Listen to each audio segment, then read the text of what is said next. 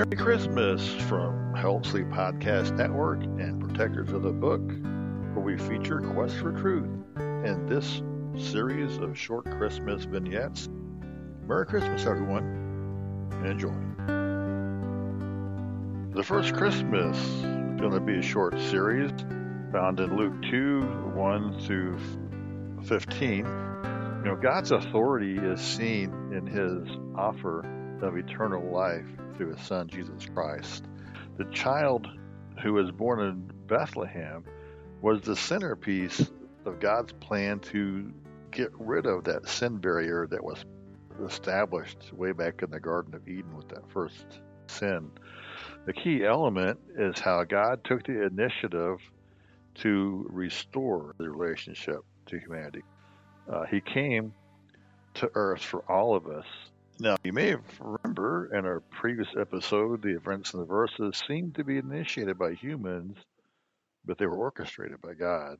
And let's look now at the birth in Luke 2, verses 6 and 7. While they were there, the time came for her to give birth.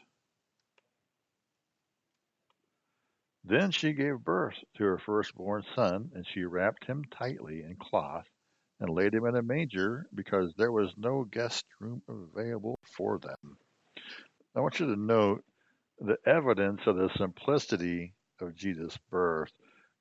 Uh, now, if you look at Luke's account, how does that affirm this humble arrival of Jesus? Well, I would say that the Greek word used for manger refers to a feeding trough and you might think uh, often it's a wooden shaped shaped like a cradle but a lot of times in the ancient world these kind of troughs were either carved out of rock made out of masonry. They would have been fairly small about about three feet long two feet deep and about a foot and a half wide. I, I kind of imagine you know a rubbermaid tote one of the bigger sides that are about that size about three feet long and a foot and a half across and a couple of feet deep, maybe a 10 gallon tote. Uh, a manger, a feeding trough. How humble is that? And uh, one thing that I like to think is the the fact that it's a manger maybe not be so important is the fact that while they were traveling, and it says while they were uh, there, it could have been the very first night they arrived. Uh, it could have been a day or two later. How long did it take for Joseph to go register? Uh, it, it, was during that time while they were there. Uh, Luke is not really specific about that, but it must have been early on because they were still in this uh, hotel, this inn that didn't have a lot of room, and the best privacy they could offer Mary was to be uh, away from people and not barn where the manger was. And how often do people have a story about having not, not much or traveling and having to lay a baby in a dresser drawer? To, to me, uh, it's the same kind of a, a humble beginning birth story. And the, I want to point out also it says the, her firstborn son. Now, in the Greek text, what it says is her son, her firstborn son.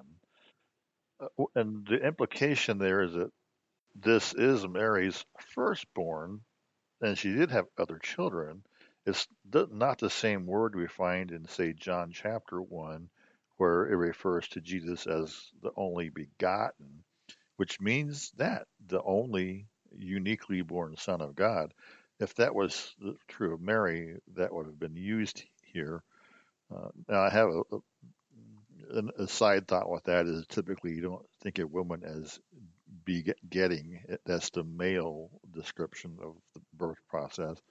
But still, it was her firstborn, her son, her firstborn, implying that well, there were others.